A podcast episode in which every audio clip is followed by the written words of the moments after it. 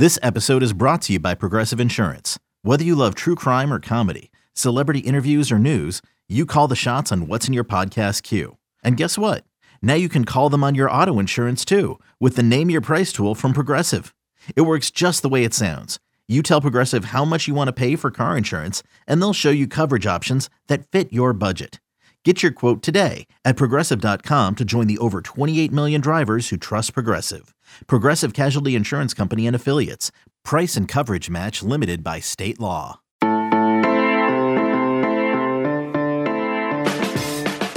Good morning. It's Tuesday, June 8th, and you're listening to the College Football Daily. My name is Trey Scott. When we started to hear a few weeks ago that former Clemson star Derion Kendrick was going to perhaps wind up at Georgia, my mind instantly went to week one when the two rivals will meet in Charlotte to open the season. Top five bash with massive playoff implications. Kendrick surprised many by returning to school for his senior year in January, but a month later, Clemson dismissed him from the football team. Then he entered the transfer portal. Then he was arrested in March for gun and drug charges. And then last week, he ends up in Kirby Smart's lap, one of two high profile transfers the Dogs struck with in a 17 minute window boosting them from a pack of many hopeful, legitimate title contenders to perhaps preseason number one. So today's episode is totally about Kendrick with interviews from Anna Hickey of Clemson 24 7 and Jake Rowe of Dogs 24 7. Why did the talented cornerback, a former five star recruit, come back to Clemson to begin with? He could have gone to the NFL, would have been drafted in the first few rounds. And then what led to his dismissal a month later?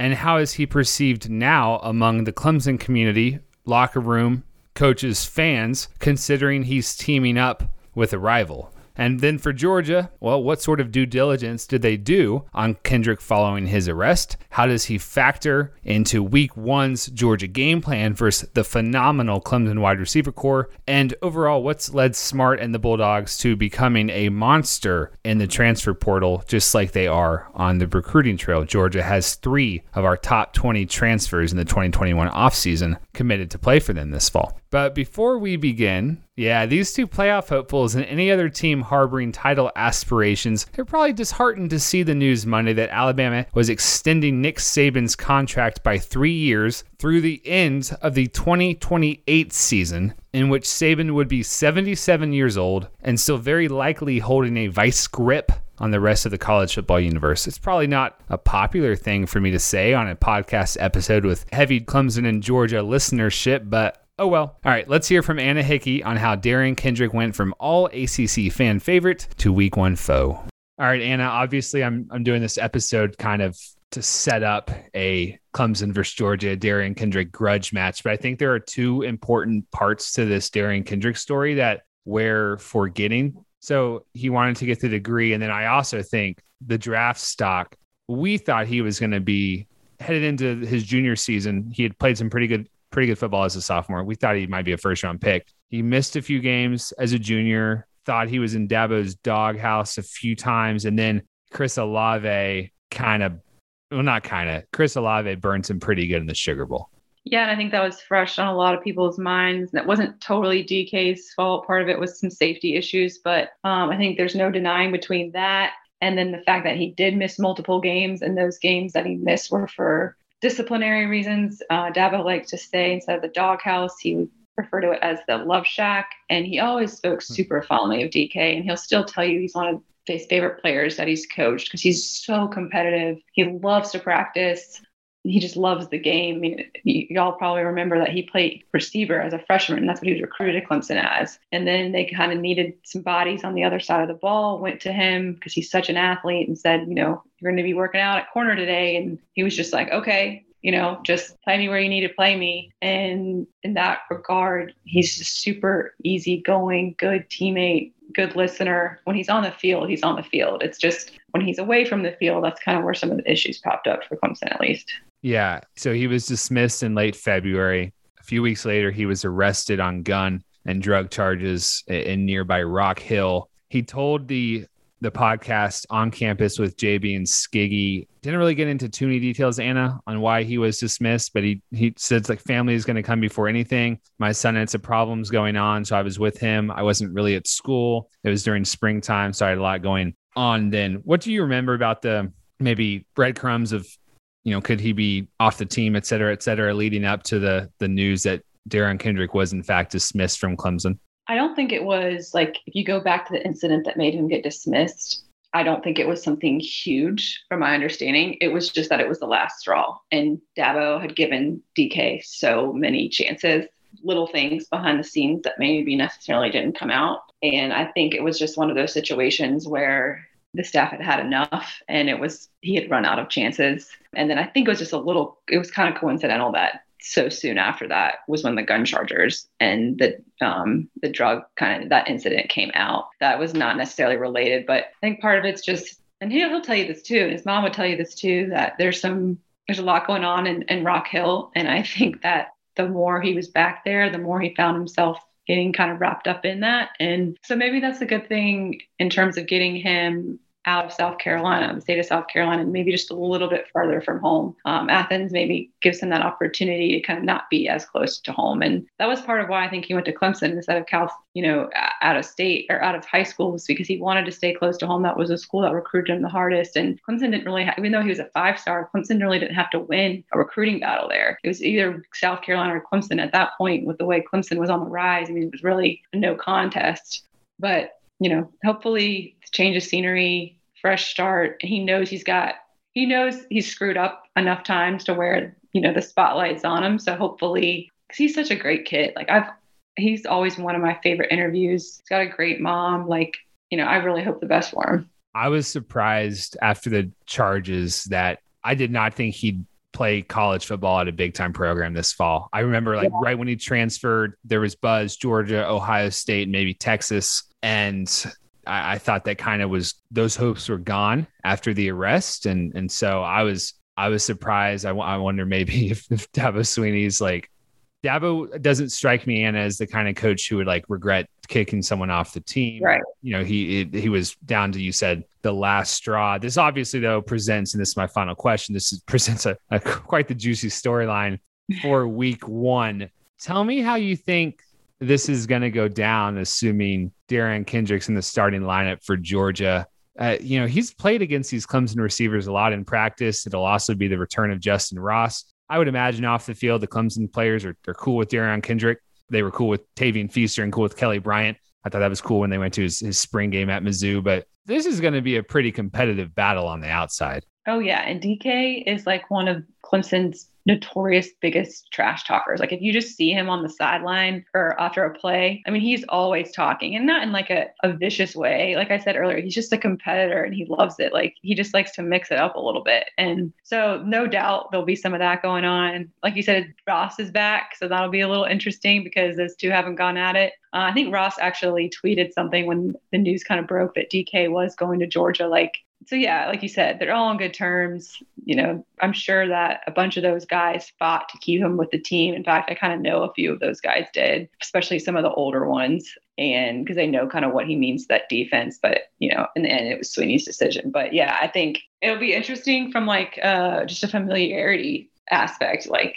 Joseph Ngata, Frank Ladson, EJ Williams, like those guys just going up against their old teammates like they would and good on good on in practice. But except for now, it's like the biggest college football game of the weekend and has major, potentially major postseason implications. Yeah, I was reading your, your Clemson 24 7 board and the fans are kind of, you know, down on on him. Yeah, of course. Like, yeah, yeah. Like, you know, after the fact, it's like, okay, well, he got burned this game, this game, this game, or he's not focused. That which, okay, there's some truth to that. Like he's, I wouldn't say he's like this unbeatable corner by any means. Maybe the way Georgia fans might be hyping him up to be. There's probably a middle ground, but yeah, like that's definitely like an interesting storyline. Like just the way that both fan bases are kind of portraying him in their minds leading up to this game. Yeah, and to that end, if you're a Clemson fan, you're probably uh, you know looking out for a little gamesmanship here. Do you you test him on the first drive, you get the fastest receiver, just you know, just bomb it to him um, with DJ Uiagalelei and, and see if DK holds up better than he did against Chris Olave. It's gonna be really interesting. I think we're getting ahead of the storyline now because I, I, guarantee you it will be a massive pre-week one thing to write about and talk about. Anna Hickey, thank you for joining us. Yeah, thanks, Trey. Thanks to Anna for her time. We're going to take a quick break and then hear from Jake Rowe of Dogs 24 7 on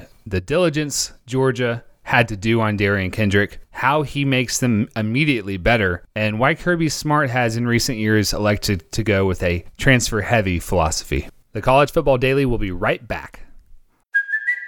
Hey, it's Kaley Cuoco for Priceline. Ready to go to your happy place for a happy price? Well, why didn't you say so? Just download the Priceline app right now and save up to 60% on hotels. So, whether it's Cousin Kevin's Kazoo concert in Kansas City, go Kevin, or Becky's Bachelorette Bash in Bermuda, you never have to miss a trip ever again. So, download the Priceline app today. Your savings are waiting.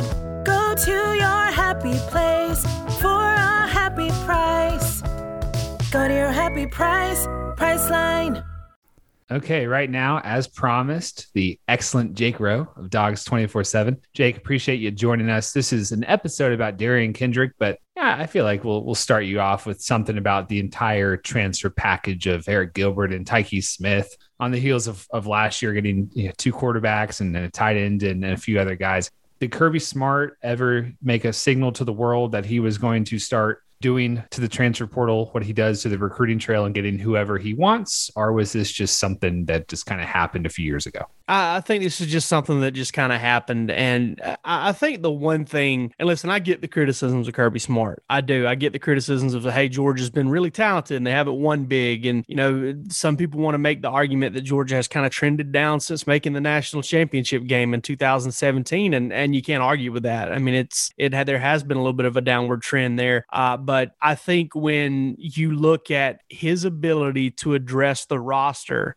he's really good at it and you know the the JT Daniels, you know Jamie Newman opted out, JT Daniels was injured, and and that took some time to come to fruition. You know, basically, you know, five six games into the season before it really showed up. But ultimately, I think they do a really good job, and Kirby does a really good job of managing the roster, of filling those eighty five scholarships, and of meeting needs when he feels like he has them. And uh, I think he treats the transfer portal the same way he does recruiting. Is I think he tries to outwork everybody. I think he tries to outsell everybody and he did a really good job of it this year because you know you look at that NFL draft, and Georgia has three defensive backs taken, two in the top 33 picks. Georgia goes out and gets you know three guys or two guys, I'm sorry, that can play cornerback, another that can address that star nickel position, and, and they actually had four guys drafted if you count Mark Webb and, and another you know to the transfer portal there and Tyrique Stevenson. So they had a need at cornerback first and foremost, star nickel second and and they basically met those needs. They got a a cornerback in Derion Kendrick, they got a a star nickel in Ty, uh, Tykee Smith, and then they got who I feel is a little bit of a catch-all guy in Brandon Turnage from Alabama. Not a ton of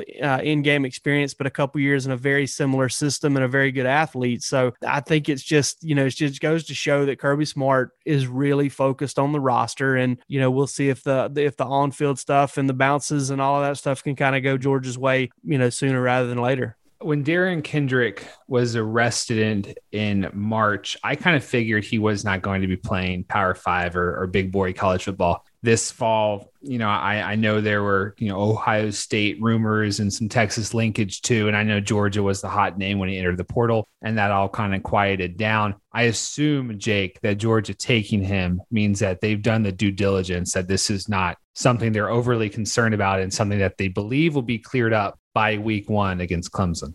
I'm left to assume that as well. And, and, this is why. You know, Kirby Smart, there's a new era at Georgia in terms of of some of the in-house stuff and the in-house punishments for for things that were very harsh punishments under Mark Richt. Okay. But at the end of the day, Georgia's president, Jere Morehead, the the athletics board, the the vibe around the Georgia program has not changed all that much in that they're very discerning. There, there's there's a very strict. I mean, listen, there were years ago when you know, if you want to go back in, in recruiting to guys like Michael Grant, um, uh, who you know went, ended up going to Arkansas. There was an issue that happened with him when he was in middle school, and that kept Georgia from allowing him to get into school. The Jamar Chaney, uh, you know, was another situation. I think that was a little bit more on the ac- academic end. He ended up at Mississippi State. Georgia's administration in that regard has not changed. Now, do it now has Kirby Smart kind of loosened things up where he can loosen them up? Absolutely. But this is one of those, uh, you know, this thing with Derion Kendrick is one of those things that I think went very much to the top And there were a lot of people that had to kind of sign off on this thing. There were a lot of people that kind of had to look at the information available and, and make the call. And I, I, don't think this was a, hey, we just really need them, So you need to go ahead and be okay with it. I, I think that you know, you're talking about, you know, separation of power here. You're talking about separation of decision making here. And, and uh, I think this is something that, that Georgia has to feel really good about and has to have gotten some sort of comfort level that this is not as major as it was made to seem in the beginning. And, and, and listen, there, there are a lot more major things to deal with, but you know, when you start talking about firearms and things like that, I think you definitely have to be careful. And I had the same thought that you did. And, and, you know, as I, as the information started to trickle, it, it became a little less surprising. I think that Georgia, you know, took this, you know, took this, uh, uh, you know, approach with Derion Kendrick and, you know, there wasn't a whole lot of fanfare in it either.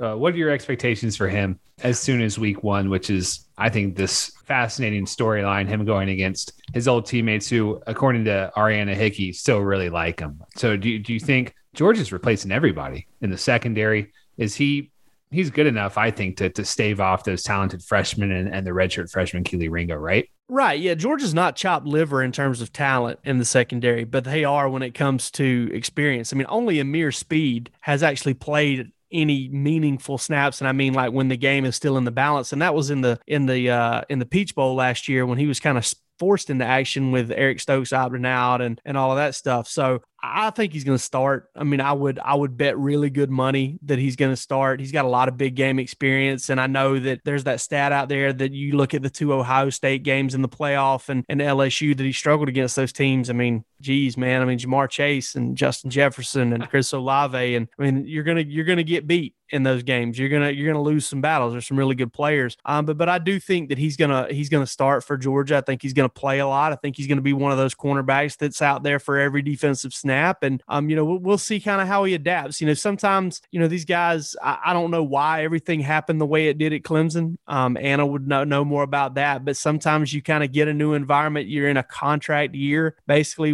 for him, is he decided to come back to try and improve his draft stock. And um, he's going to have a chance to play a lot of snaps at Georgia and, and, and maybe a chance to play in some big games. And I think that's where Georgia really benefited was they went out and got a guy that had not only played a ton of snaps, but he had played a ton of high pressure high leverage snaps at a high level. And, and, uh, you know, I, I think that's going to get him on the field right away. And the battle now becomes uh, who's going to start at that other position, other, other cornerback position. Cause Georgia set at safety and they, they've got a star and slash nickel, but they, they're still now looking for another cornerback opposite Derion Kendrick. Yeah, I was laughing with Anna about how when Darian announced he was coming back to school, it was a very exciting piece of news for Clemson fans. Well, they're returning every everyone, and then um uh, the you know the news that he's going to Georgia. It's it's okay. Well, he's going to get Chris Olave again, and, and maybe I'm playing both sides of the of the of the fence here, and it's kind of fun to do that with with two different guests. My last question to you, Jake. In that 17 minute span on Tuesday, when they when they landed Derion Kendrick and Arik Gilbert, as first reported by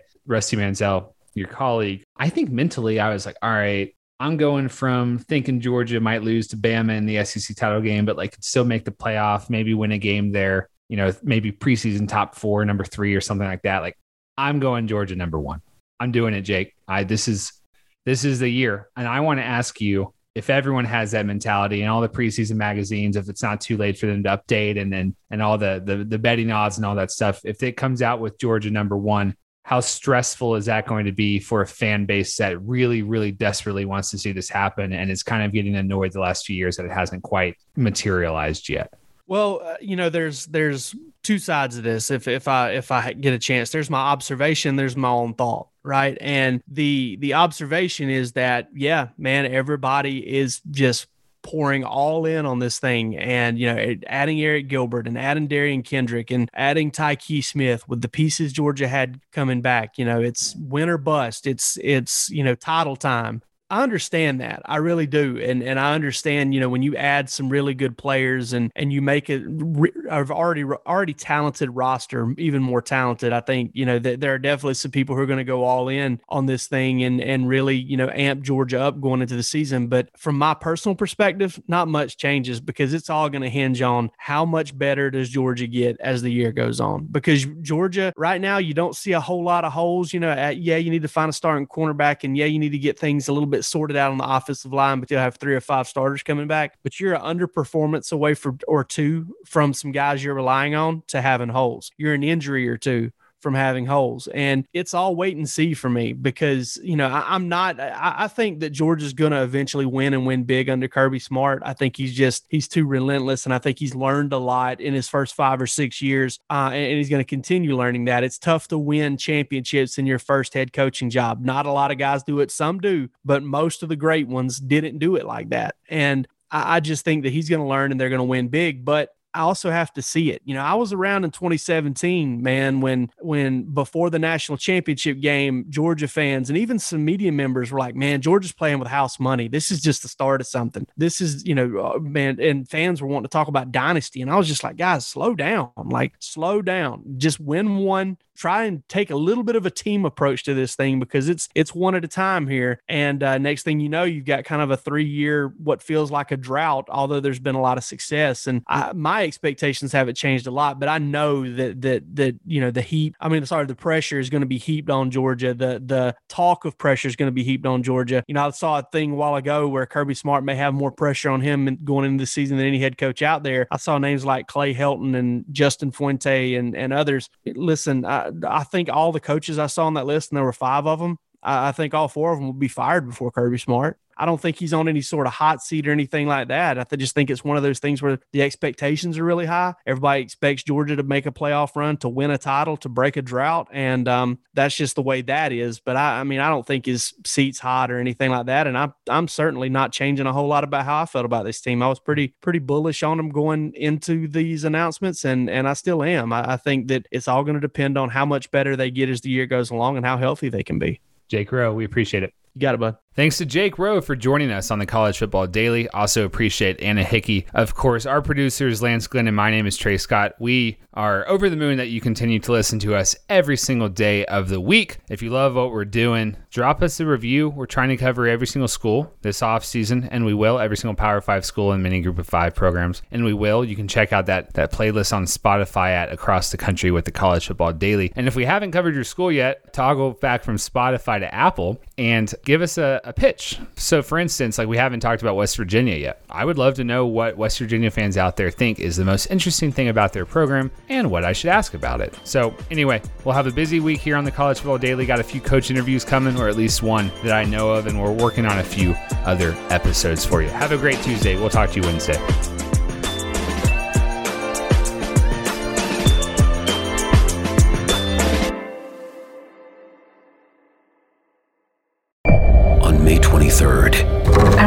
Back to normal. What's normal? The Paramount Plus original series, Evil, returns. We've already hunted werewolves, demons.